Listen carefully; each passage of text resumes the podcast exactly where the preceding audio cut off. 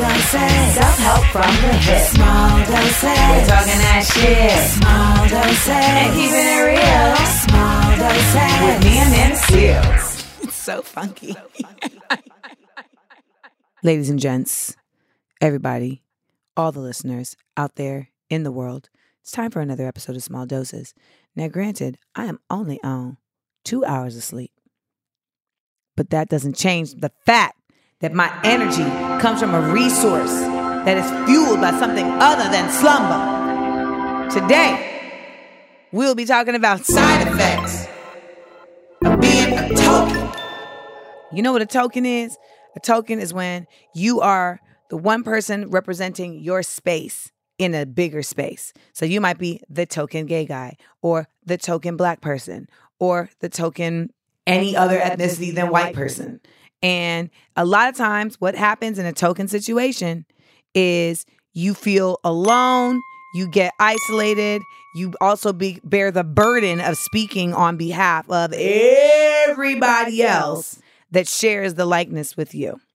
We're going to talk about that today with our guest, Monsieur Sal Masekela, who was the token black man at every, what was it called? Well, I hosted the X Games. The X fucking games. the X Games. You were the token black man at every X Games that I watched. Yep. For When Tony- 13 years. When Tony Hawk landed The 900. the 900, it was a sea of salt. and then a spot of pepper was like, yes! right there. 1999, San Francisco docks. Also, the year of the great class of 99 from Dr. Phillips High School, featuring yours truly uh, and Michael James Scott, voted most talented. The way you brought that back around that was brilliant. DP! Ah, DP. Who needs slumber? So, Sal will be joining us for the duration of the episode. We're going to get to your DMTs. We're going to do a people I like. We're going to do all the fun things that you're used to us doing. But first, it would only be right to gem drop. Jam dropping. Jam dropping. Jam dropping. We dropping on these hoes. Today's gem dropping is token versus cultural ambassador. Now, thi- I will say this: as far as gem droppings go, I think this one is a little more murky than most. But at the at the at the basics of it, it's the fact that a token doesn't necessarily have to be a teacher. It might just be the specifics of circumstance. Whereas a cultural ambassador is someone who has chosen the role of speaking on behalf of their culture to teach others. Hmm. And I think that's a very interesting di- dichotomy because what can happen a lot of times when you are a token is you are forced into the role of cultural ambassador, whereas, you know, you really would rather choose that path versus be assigned that path, especially by folks who don't even want to learn shit anyway. Hmm.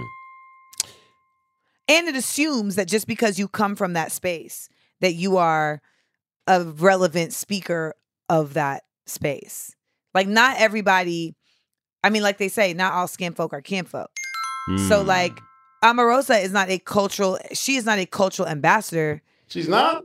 For black folks. I've been doing it all wrong. Tyler Wood, Tiger, Tyler Woods, Tiger Woods is not. That's exactly what we should call him, Tyler Woods, Tyler Woods. because he's more of a Tyler Woods than a Tiger Woods. Is not a cultural ambassador for black folks. You know, the Candace same- Owens. I, I don't know her. She's not a cultural ambassador either. I don't know her. Yeah. Candacia. I don't know her. Owen Owen Tina. We don't know her. Yeah. However, this person that you don't know is used as an ambassador, as like basic. You know what she is? This person that you don't know, she is the ice dragon for racists. That I wouldn't even give her this person I don't know the credit of that because that would assume that she can fly. And the only reason she has been able to get as far as she has is because I don't know her. Mm. My, my mom says that the person that you don't know was kidnapped and programmed. No, the person I don't know is a con woman who previously was a full ass liberal. Mm. And because that wasn't winning for her, She watched. She rocked switch 'em ups. she just crossed over because she has no ethics or ideals. I mean, I don't know this because I don't know her, but I be knowing. Well, I mean, so. if you look at a person that you don't know's raggedy edges, you could see that everything that you just said makes sense. and that's because she is in a space where nobody knows about edges. Right. And maybe she feels more comfortable in that space because she don't want to know about her edges either. Mm. But what the reality is, is that though I don't know her, if she bring them edges around me, Woo. they, will get snatched. Blah. Yeah. I often think to myself, if I ever saw this person that we don't know in the streets, what would my react be? And it, yeah, There's a couple folks out here that like I'd catch a case for. yeah. Do you know what catch a case means, Rebecca? Is it something like you would willingly fight that person? That is correct. It means I would willingly fight that person. And the repercussions would And the be repercussions potentially you'd have to face a trial. yes, Yes. Rebecca. willingly.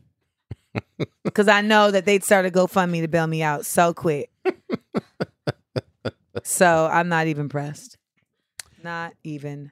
Back to the Correct. theory that you postulated about uh, the token journey into ambassador. For me, We're getting to that later. Oh, I will fall back. This is not your show, Selema. Look at the walls. Look at the walls. This is not your In this segment show. of the show, we like to just clearly define things for folks because I think that I've what a lot of what a lot of what a lot what happens a lot of times is that we find ourselves in spaces where we think we're doing one thing Mm. And then we realize, like, with some more exploration and critical analysis and critical thinking, like, oh, that actually is not what I'm doing. And maybe I can shift to do more of this or do less of this to get the desired result.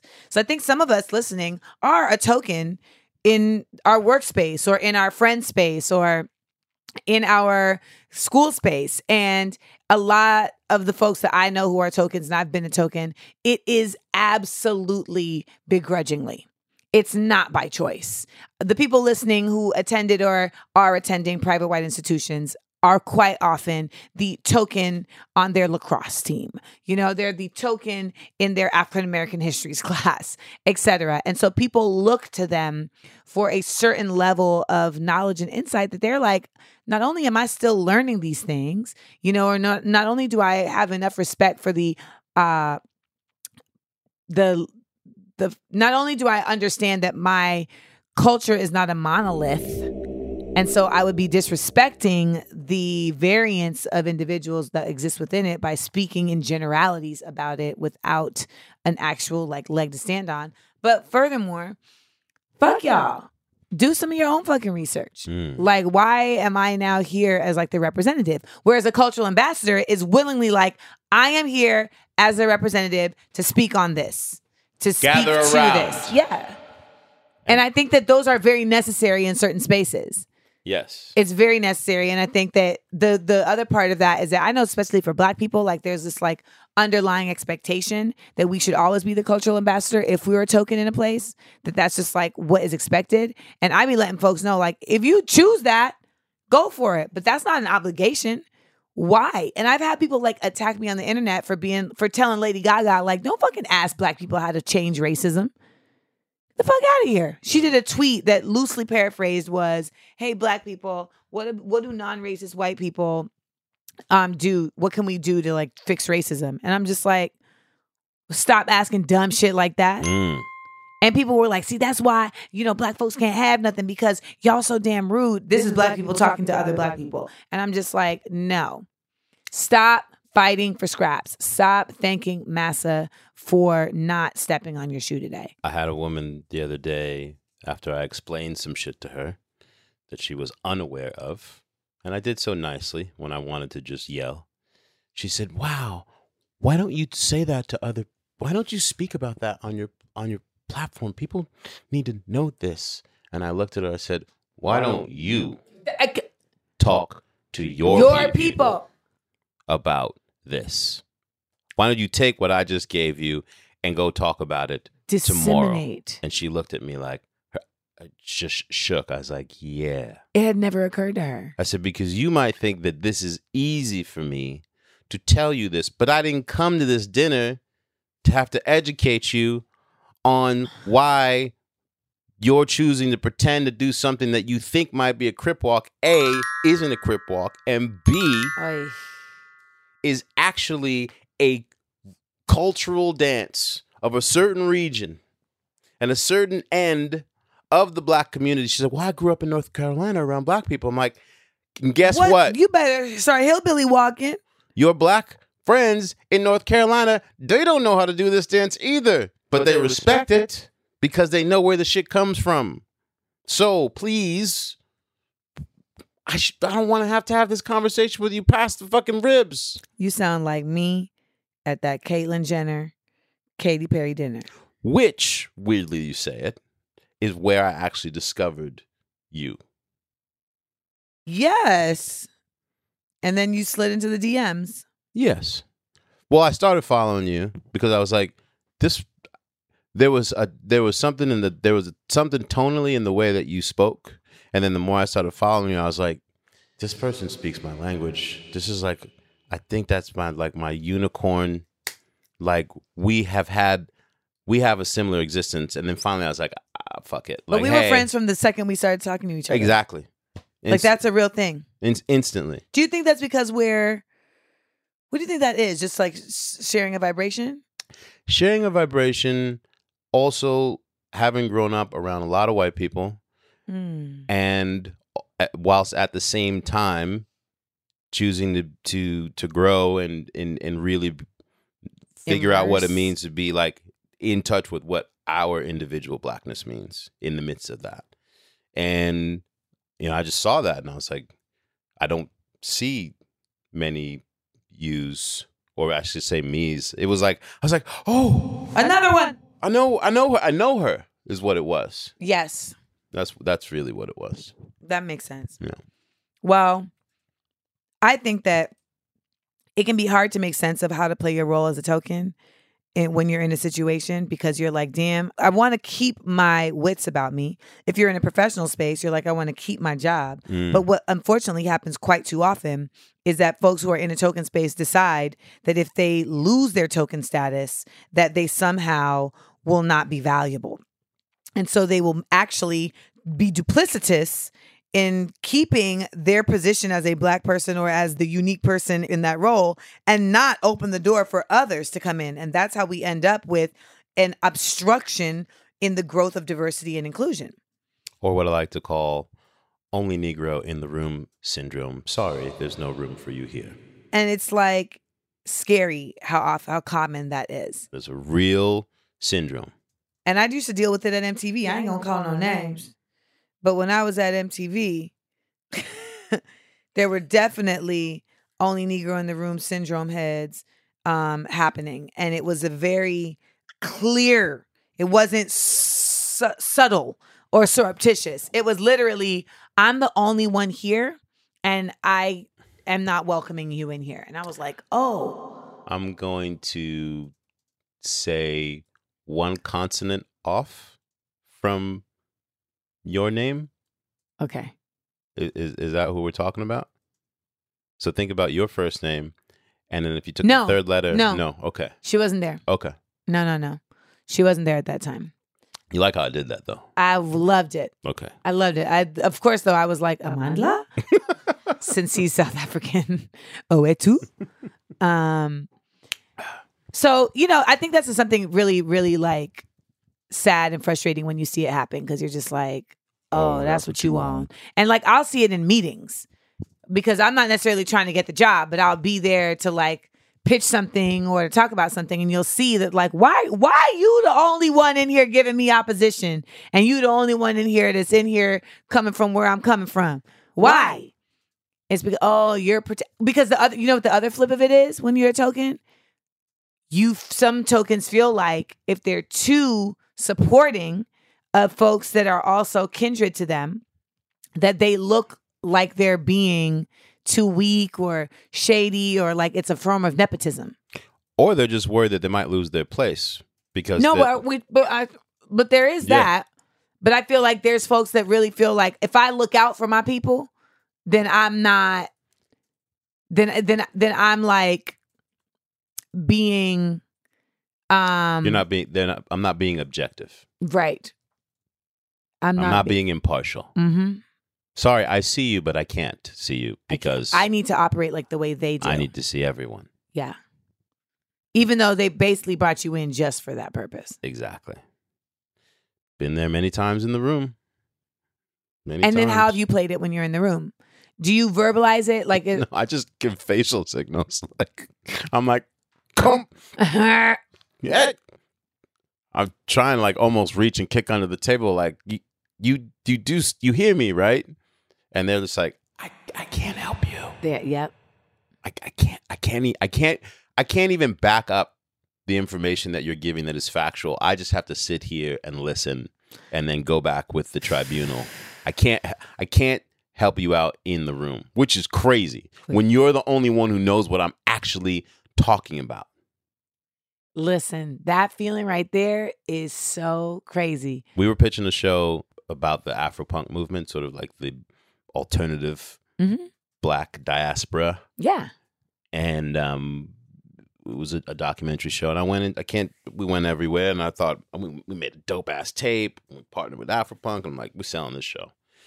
Went into more than one place where there was also a black executive, and you could see the white people perplexed as we're showing them this other lens in the black culture that looks like from outer space if you don't know anything about it. Yep.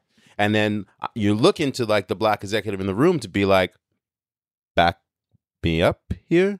And they're like, just nodding and paying attention and being kind of uncomfortable. Like you could tell sometimes they're like, like they want to let something out, but they, ah, I, I, I can't. I'm sorry, but I'm here to justify you being here, and that's all. And we did not sell that show, which was to me like a no brainer. But there you go. There you go. Now, when you're a cultural ambassador, it's not the same. When you're a cultural ambassador, you've made the choice like, I'm going to come over here and school y'all. Mm. I'm gonna come over here and represent for my folks, and I'm gonna do my best to cover the bra- the broadness of the variety of the bases of the space that I'm speaking from to give a real like genuine authentic view and representation of uh you know this voice and also to rally on behalf of I feel like as well. And I think that that's I personally think that if you find yourself as a token in a situation and if you don't morph into the cultural ambassador by at least saying like I'm gonna just rock out for everybody here that's like me, you foul.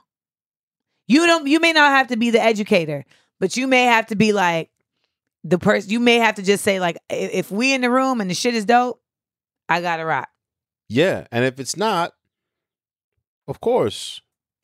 But if it's dope, You got to rock. you have to. All them white men is going to rock. You have to. Because they're literally waiting for you to tell them. They are. They're waiting for you to be like, listen, this is fly. Fly is a term meaning Right. Here's why. stylized on a high level.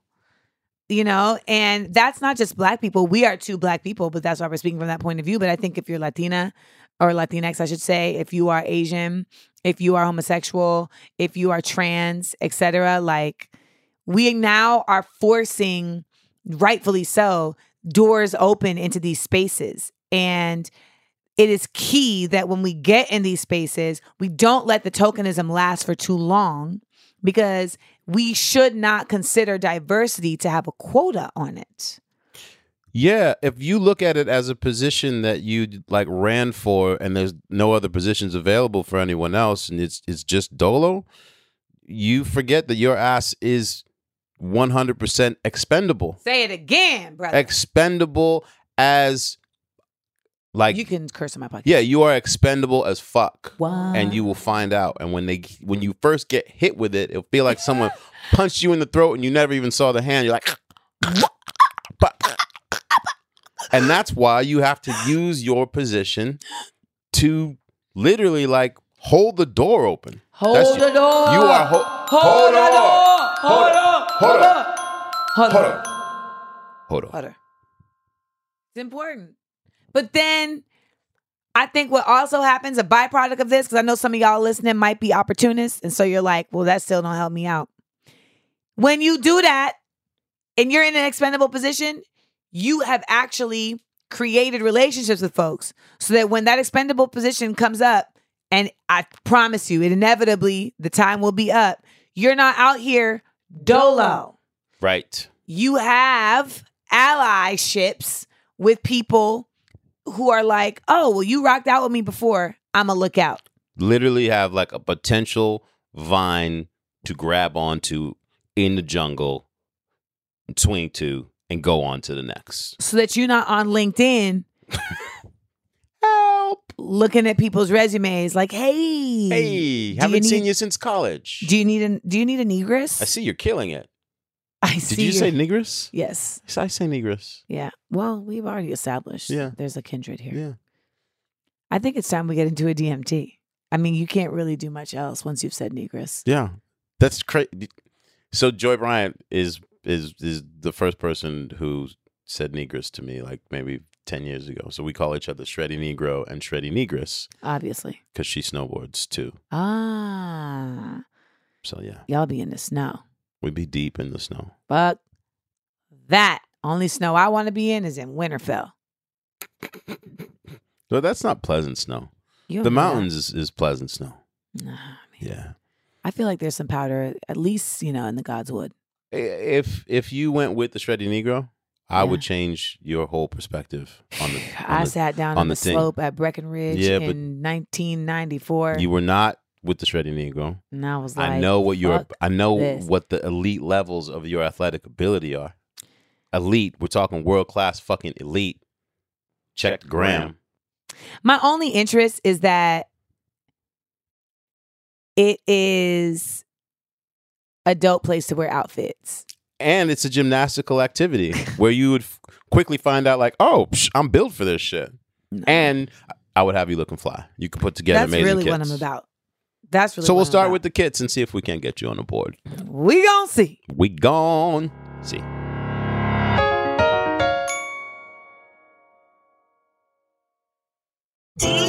We're serving it. I remember when you used to re- read Shakespeare for fun on the gram. I was like, this woman's crazy. The gram was a time. It was an era. Was a time? And then we had a talk.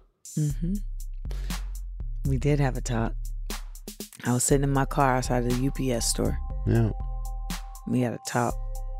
And now I don't be on the gram the same way.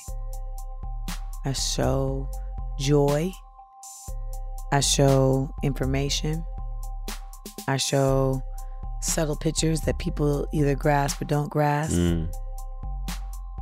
And I show Game of Thrones memes. And you get to live. And makes my heart really, really, really happy. It's thank you. It's also very ironic how quickly I saw results in specific areas once I changed course. I thought it was extremely brave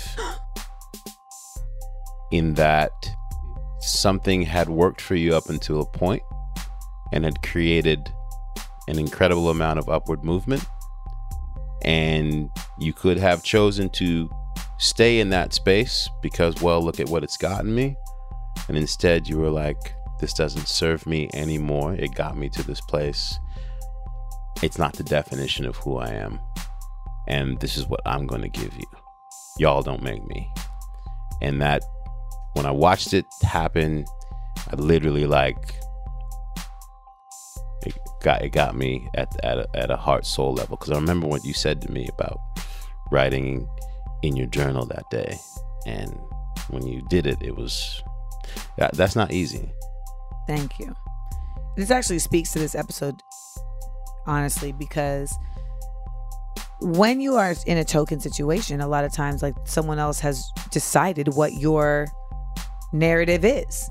And you have to always be the one defining your narrative and writing your role in the space. That's also how you avoid, uh, to Sal's point, the uh, expendability, you know, because they do you do have to always quote unquote keep folks guessing. And it's not in a duplicitous way, but more so in a way that says like there's so much more here than you can even consider. So I want you to stay put and stay solid and stay locked to this because you're more concerned about missing out on what is deeper here than on what's at the surface. So you gonna keep me you gonna keep me in place and you're gonna stay attached to this because of FOMO. Mm. yes. And also because my layers have layers. And those layers have layers. I mean and and, and you once you recognize that you're like, I actually want to be in on them layers. Yeah. And I know for me in terms of the Instagram space, like I just realized that like people had people were literally telling me like, no, you can't leave Instagram. That's your brand. And I was like, ooh, that is all you needed to tell me. You can't cut your dreadlocks. That's your brand. I am now bald. I am now bald. And people still pay me. Look, what? Look at that. But when it happened, it was literally a concerto of everyone begging me. When I first cut them and I posted it on Instagram six years ago, literally like people were in my my comments by the thousands telling me that I was a sellout. Oh, And these were not people of color. I cut my own. What? I was the cool black guy with the dreadlocks from the X Games. And now you were just. And now, like, what? You don't have that thing that I like. That that was your thing. Ah. That was your that was your that was your signature. And then it went down even to my team. Agents, managers, etc. being we like, "We can't book you now. look what you've done. Now you don't stand out from the pack. So this whole thing I got in my in my cranium, that whole brain shit, none of that. Yeah. You didn't Oh, so the no one was listening to what I said that set me apart that allowed me to be the only person that looked like me in this space because I am the definitive voice and authority of this whole goddamn culture. None of that None of that none, resonated. none of that it was a, oh, Oh, okay. all right. Cool. When I turn 40 and I cut my hair off, I'm gonna hear the same shit. I'm gonna hear the same shit. When I turn 40 and I cut this whole shit off and start fresh, Can't wait. they're gonna be like, Yeah. And I'm gonna be like, I got it, man. Fuck y'all. That's essentially what's the plan is. Right. Because that's the other thing that happens when you're a woman.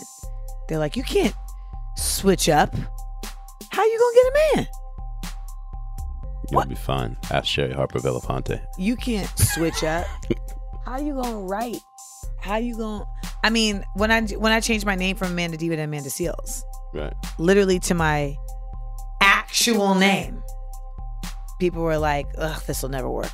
So I did that like three years ago when I started when I produced Vice World of Sports and was hosting it, and I wanted to sort of like get out of the caricature of. Oh, so you went from Sal to Selema. I went to Selema Masekela and I went around on all the shows, etc. And it was weird. Like people, the, the manner in which people addressed it as the lead story. So we're not allowed to call you Sal. Oh my? God, I was like, wait, wait, is this really the opening question? we're not allowed. Listen, Like I had gone it's not like. Tyrese when Tyrese had his uh had his alternate uh rap personality Black Tie. He came to Sirius and no one was allowed to address him as Tyrese. We were literally told you are not allowed to address him as Tyrese. I was like, but it's the same person though. No, today he is Black Tie. I was like, you should never tell me no shit like that. You want to hear a funny story? Spilled tea spilling. I was interviewing Andre 3000 like 10 years ago when I was at E. And it was one of like his first or second movies that he'd done.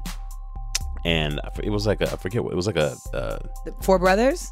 it was the one where he played a cop. Like undercover cop or something. Or maybe he didn't play a cop. Anyway, he came in and I was excited. I'm like, yo, I'm fucking. My favorite MC of all time. Like one of my favorite rappers of all time. So I asked like my questions about the movie, and then I was like, "Yo, you haven't put out an album in, X amount of years, but like when you show up and freestyle on anybody's shit, it still is it's elite at the highest level, and like you remind us that you're if you're not if you're not in someone's top five MC category, yeah, that's problematic. Publicist steps in. Not allowed to ask questions about music. He's an actor. And I will vomit all over this mic. sat there and just looked at me, did not respond. And I was like, oh, wait, did this just happen? And it was, I, I remember just feeling like humiliated as a fan. And also, like, I just want to be like, bro, it's not that It's not. It's really Like, not. You, you being you isn't going to ruin this. You you know why we you know why we care about this? Right. Because of you being you. That's Yeah. why we even care about this shit. Because you over here acting, and it ain't because you auditioned and got the job. And yeah, so And I love Andre Benjamin, Andre 3000. I love three him. stacks. But he need to keep his heart. Three stacks. Keep your heart. I love because him. at the end of the day, when we do stuff like that, it's just like, I, you know what my saying is lately? Take your job seriously, but don't take yourself seriously. Mm.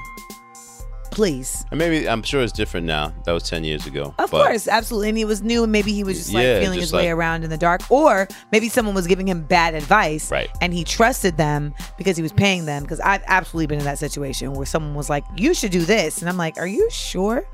And they're like, Yeah, you should quit doing you should quit this festival that you got accepted to and that they have already put you on shows for because you're too big for this festival. Right. Am I? I wasn't too big for the festival, y'all. For the record. But I say all that to say that we have some DMTs and uh let's get into it. I'm a member of the LGBT community, which is far more accepted by the whites, just saying. So apart from my family, I don't have a lot of black friends, but this person put two uh rolly-eyed emojis. Mm.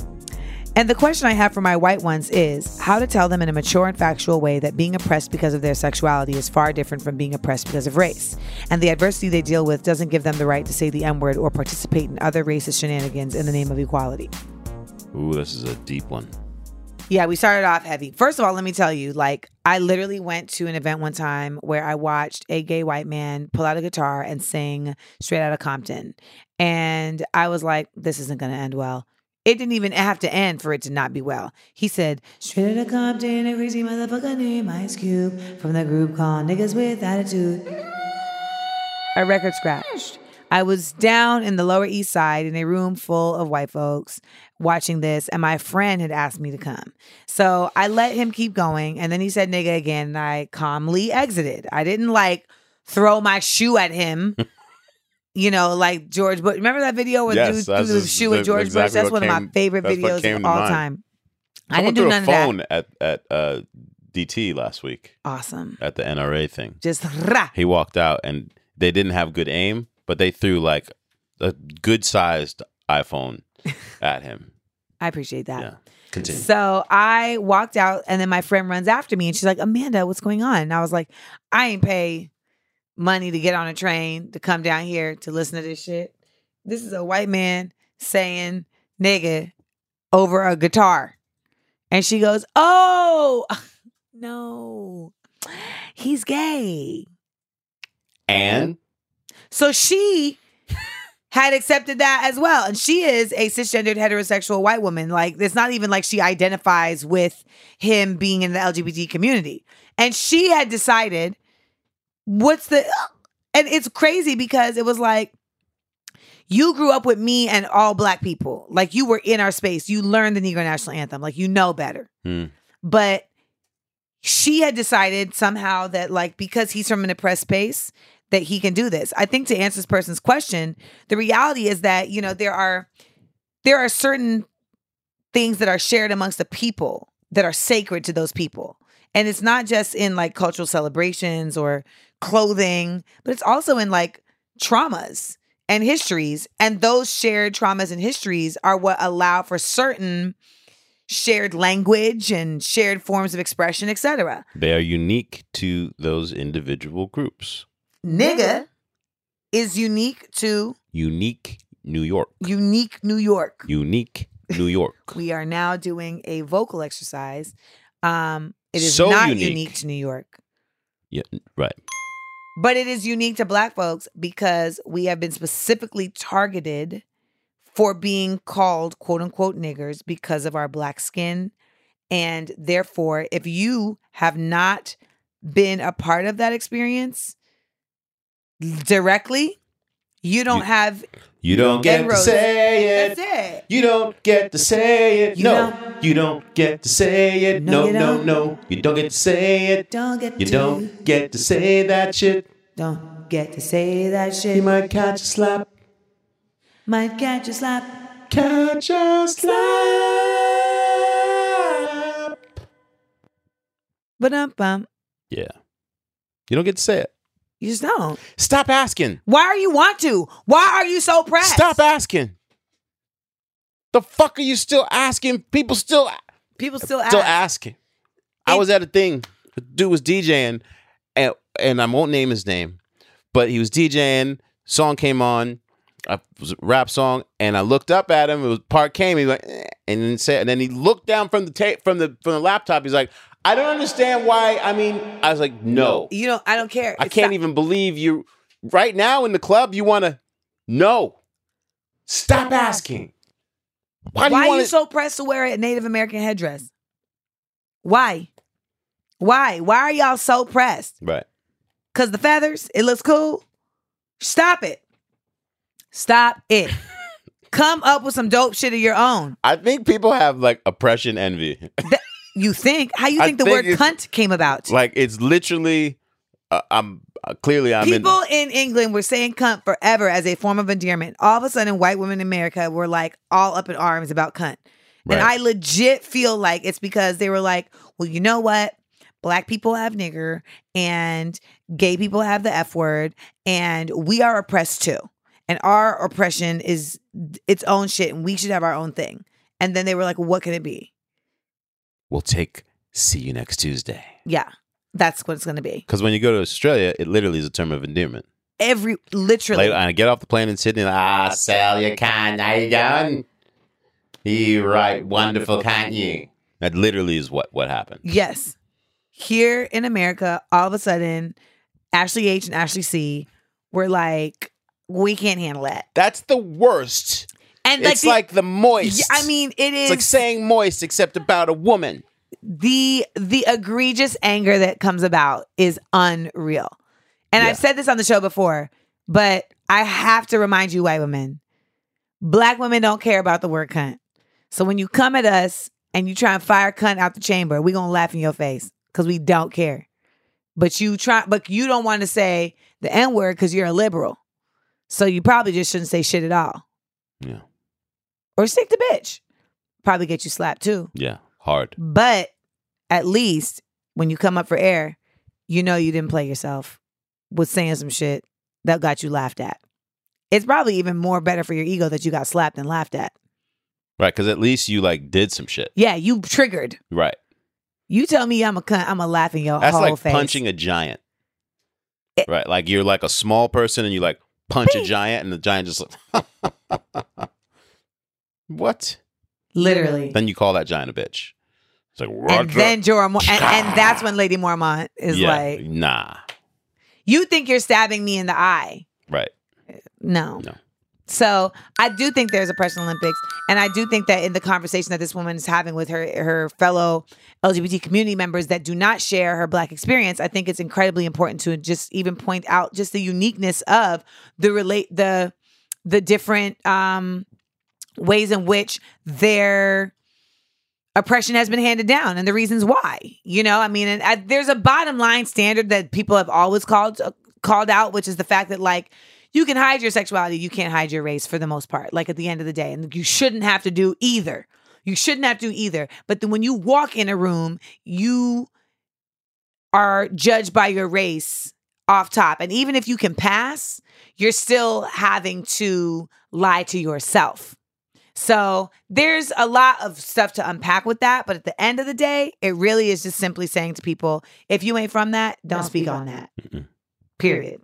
There's intersectionalities in different spaces. If you're a black LGBT person, right, then you know two different experiences. But if that ain't your experience, stop trying to intersect into that. Stop. You know, it's kind of like a woman I know that once said, if you're not sitting next to the window, just because you're near the window, don't try to open and close the window. I've heard about this woman. I've heard about this. It will get you slapped. But I was near the window. It's not your fucking window. she runs the windows. There you go. Next question. How do I tell white people that I'm not the ambassador to black culture in a work setting? While still remaining professional, of course. Your girl got bills to pay and I can't risk cussing a jar of mayonnaise down. Okay. I mean, Can I start this one? well, I love would love for you to. When I get up in the morning to go outside, friend, coworker, um, I do not want to spend my energy here at this job educating. It it takes energy for me to educate, and I can't do it all day. So perhaps if you'd like to get coffee sometime and talk to me about something specifically, perhaps, but don't come to me to be your fact checker for blackness. Mm. That's not why I'm here. I work with you on this team so that we can get shit done.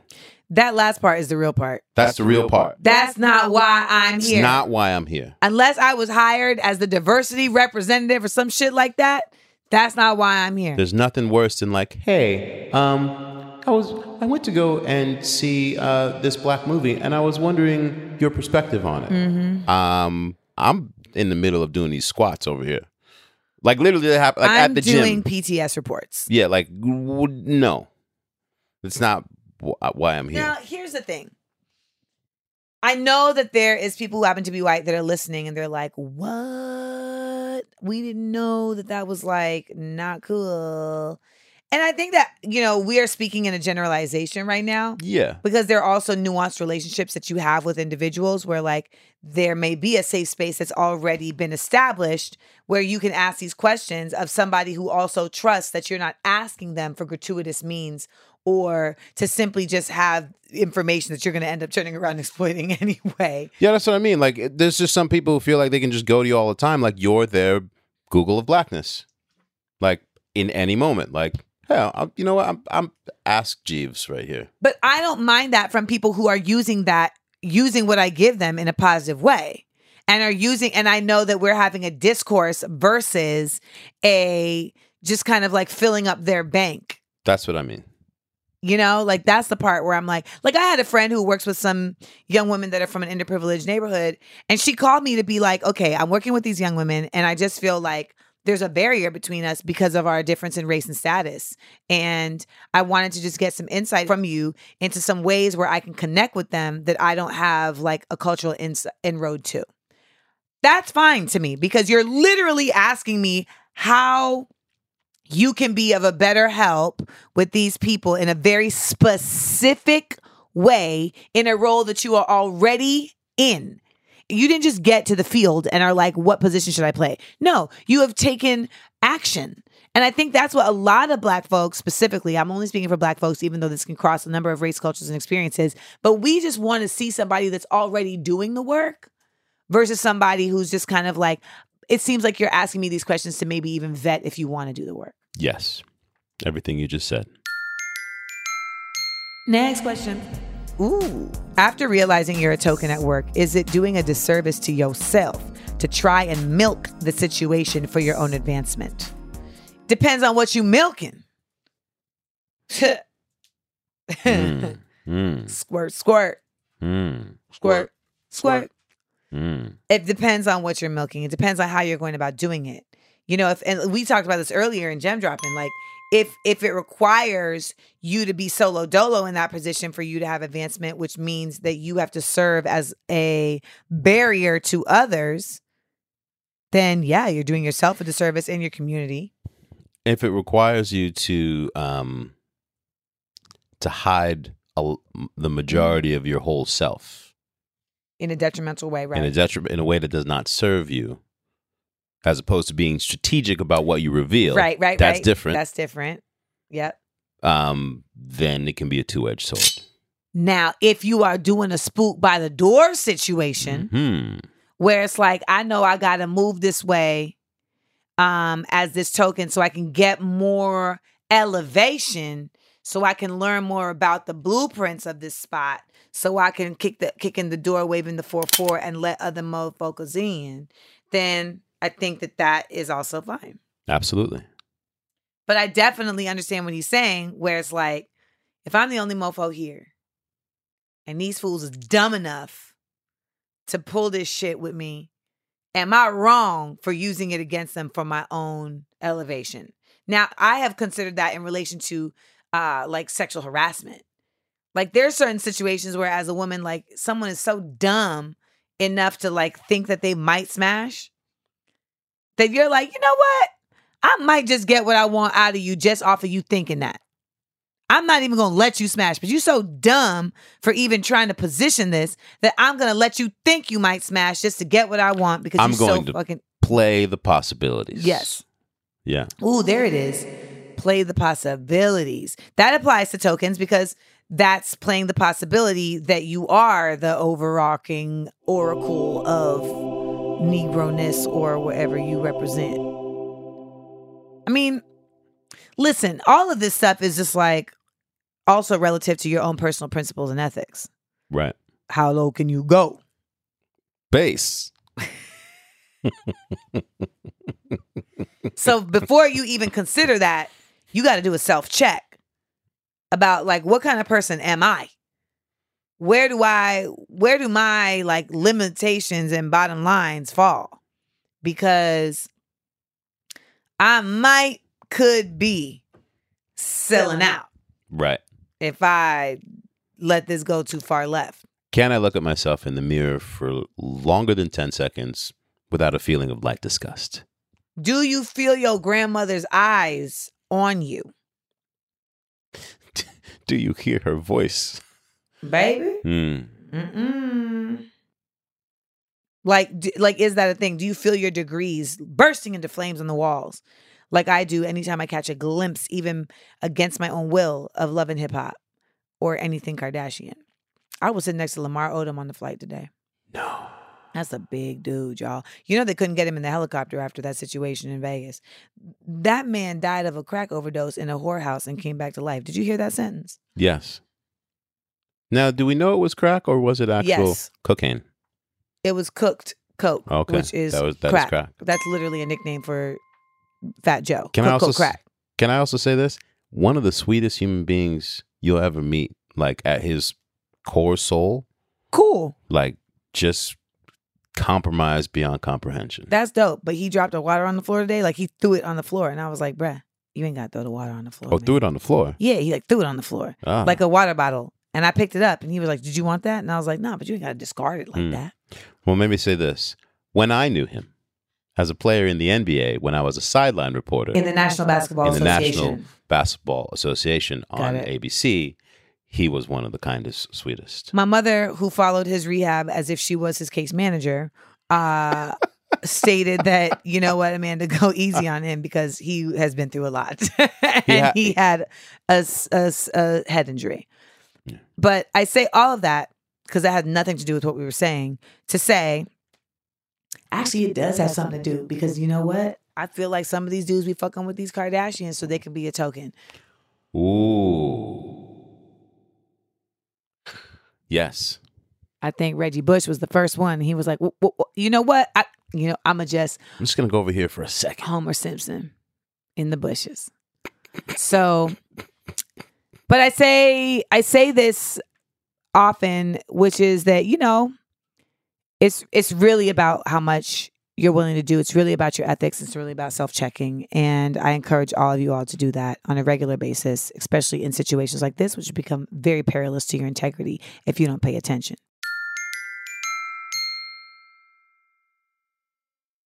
People I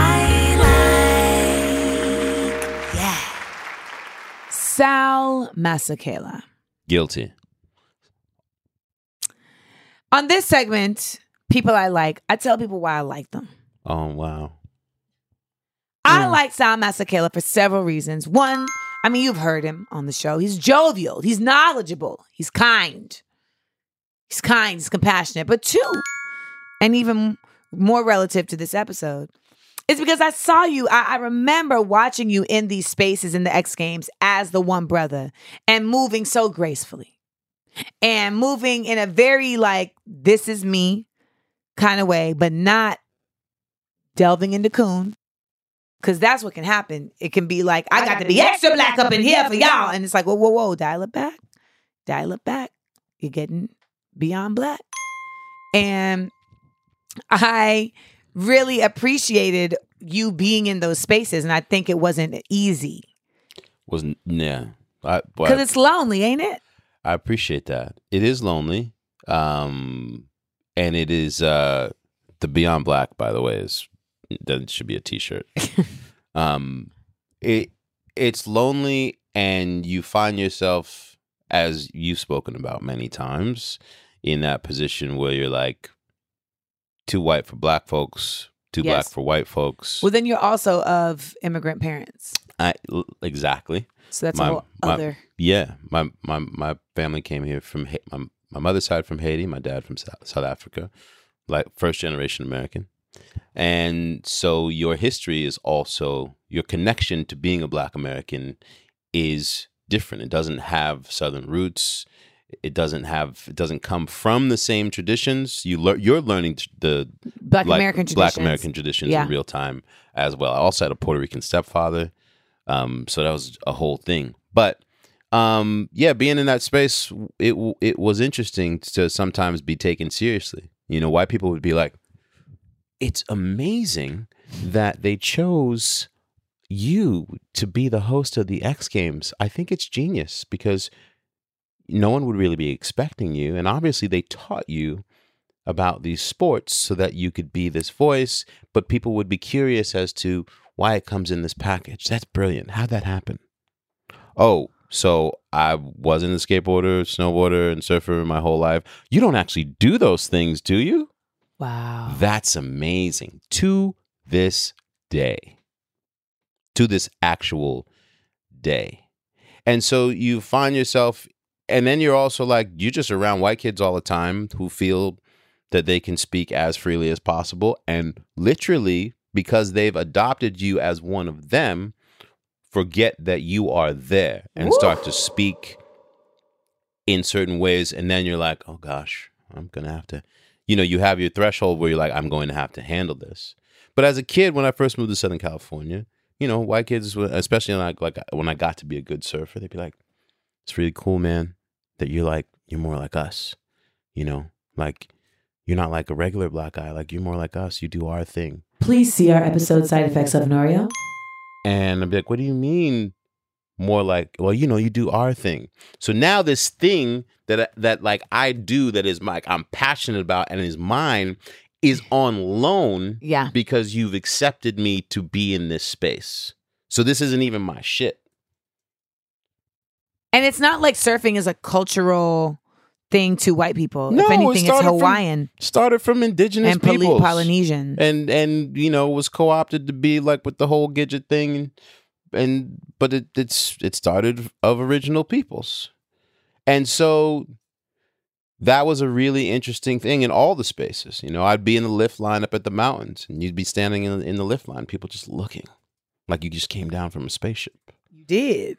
Right and then like they see you and like oh but you can actually do this thing Right. You're not even up here like fumbling around. and then you become like the voice and and like face of of the culture and you're the only one there Which brings us to our next segment. That one time. when that transition starts to happen, becoming the voice and the face of the culture, and we've talked about this throughout this episode of like that could happen against your will, or it could be something that you will to mm-hmm. happen. How did you play it? I played it as realizing like, oh, because I grew up in all these different places, because I grew up in New York during the birth of hip hop, because I have this international background, because I've grown up around the world traveling with my father as a jazz musician, and because I come from struggle and I also grew up embedded in like really white culture, I realized I have the ability to speak to everyone about this thing in a way that none of these other people who are even have had generations of experience in this culture can.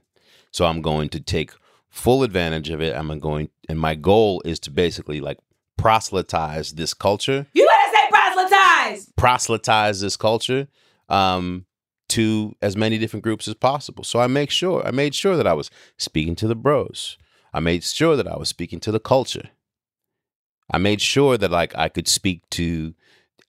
I wanted it to, to anyone who was watching it to like have know nothing about it but want to know more, um, because I lived it, and that's I think what really helped take me to the next level. But at the same time, you know, like when I was at ESPN when I first started, I went by Selema Masekela on. That's how I was fonted. Like when my name came up on the screen, Mm-hmm. people would call me Sal, like in conversation or in interviews or whatever. But like everyone knew branded as. that was branded as Selema. The president of the ESPN when I started doing it NBA, like 2000, 2003, which was a huge thing. They made me the like a sideline reporter with dreadlocks. Unbelievable, right? Comes in, the- it comes up to me, but before a game one day, and says, "Hey, we're really excited about. You know this this traction, and people are excited about you being here. And you know, I just I want to make you a star. And right now, I feel like we can't really do that." I was like, "Well, I'm out here working and grinding. What are you talking about?" So when people see that name up there, they they can't say it. They're spending more time trying to figure out like, is it Salima or Sal- was Sawad? And you know, um, I just feel like people are already saying Sal. So, and he literally put the shit up in air quotes. Sal Masekela. Don't you get it? I mean, it just rings. It's time for you to go with it. And, and, and it's just going to be more palatable. And it was in a room in front of a bunch of people. so you, it was tough for you to. And I, it was one of those, it was one of those moments where like your shoulders go down. If it had happened right now, what would you have done? I would be like, I would say no. I would have said no. It's I. I argue with myself about whether or not I sold out in the moment. I, obviously, I didn't, but I I feel regret ancestrally. My my Mm. grandfather was Selema Masekela, Okay. Which is you know who I didn't meet till I was nineteen because my father was in exile of apartheid. So the root and the power of, of my name and where it comes from culturally, I felt like I cashed that in as capital to like get to elevate to this next rung of the party. And it's all good. I mean, it is what it is, but it's still something that I wrestle with 14 years later. And it happened because of you being in the unique position of a token. Yes, where they felt like they could say that to Yeah. me. They they wouldn't say that to anyone else. No, But they literally felt like, well, you know, look, there's just you. you know, you should be happy to be here. So So let us do this thing. And it was a, it was it was a good learning lesson, but also a tough one. when it comes to the subject of being a token, it's just very important that you do reconnaissance. You really just got to look at the surroundings and the lay of the land and decide on what your weapons are going to be. Um, if it's worth the fight, if it's if it's actually what you want. But at the end of the day, I just I always feel like it's a double-edged sword because though it can be a place that you can carve out your niche niche and stand out, if you're not attentive, it can be the same place where you dig your own grave and get buried. yeah. And we are at a time where the uniqueness of voices and perspectives is imperative to thwarting an overarching oppressive mind state that is presented as the norm and the mainstream when it really isn't. So if we we can't just be a token. We got to be a fucking you know that empty Zephyrhills water fountain bottle full of pennies on the side. Like we got to be uh, that. Well, there has to be a whole bunch of motherfuckers in there, and I can't just be a token. I got to be a Sacagawea dollar, the Sacagawea dollar coin. Okay, I- I'm really glad we had you because I feel like I could have talked about this by myself, but you have lived it in such an like tangible way And on the TV. yeah, and I still live it now because the the recourse of it is that most of my audience is white.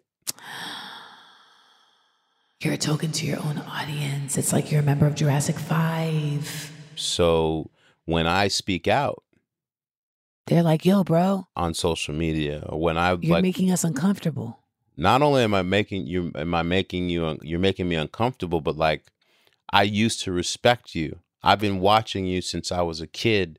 How can you? I can't believe that you're one of those race baiters. Like, all good, bro. I totally respect you, but like, I'm going to have to unfollow. And people feeling like they can literally like talk down to me, like, how dare you? We gave you everything Oh. you have. We've allowed you to be in this thing, and this is how you reward us.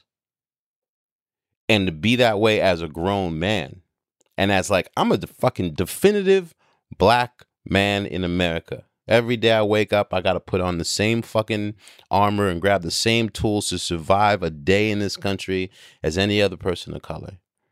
And the idea that you think that because I do the same shit that you do in this one little area, that you just get to keep me and tell me what to do, and I'm a grown ass man. You know what that sounds like? Slavery. right. So they just operating from DNA memory. Strictly. The last dose. Well, that was fun, Super. right? What an ending. Thank you for having me. And thank you for saying all those sweet things about me because I feel the same way about you.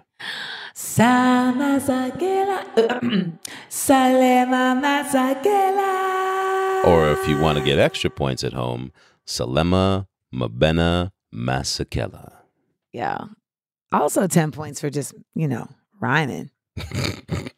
Uh, please follow Mr. Masekela on Instagram at Sal Masekela. Sal Masekela. And Buy my uh, albums. we also buy albums. Buy my yes. albums. Alakazam, that's what I go by, which is Masekela backwards. creative. Um, also want to remind you all that Smart Funny and Black is hitting the road for the uh, you know the Vibonics 101 tour all of July. Our tour dates are up and available at smartfunnyandblack.com. So make sure you head on over there and check that out. Also, I will be hitting Tempe, Arizona in May. I'll be hitting Madison, Wisconsin, Milwaukee, Minnesota. I'm coming through all these places in May, San Diego. So hit up smartfunnyandblack.com backslash schedule to see when I'll be coming and doing stand up in Yo Town. June, I will be at the Kennedy Center with three sold out shows for Mo Better Woo, Smart Funny and Black, and stand up. And we will be doing a special limited one night engagement of Mo Better Woo at the Hotel Cafe in, uh, Los Angeles on May 23rd. Those tickets just went on sale. Don't play yourself because it's a very small room, so the tickets will sell out very quickly. I better be on the list for that shit. You I'm just saying. Because that shit's mad small. mad small. Mad small. But so Wu Tang Clan ain't nothing to fuck with. See you next time. Starburns Audio, a podcast, a podcast network.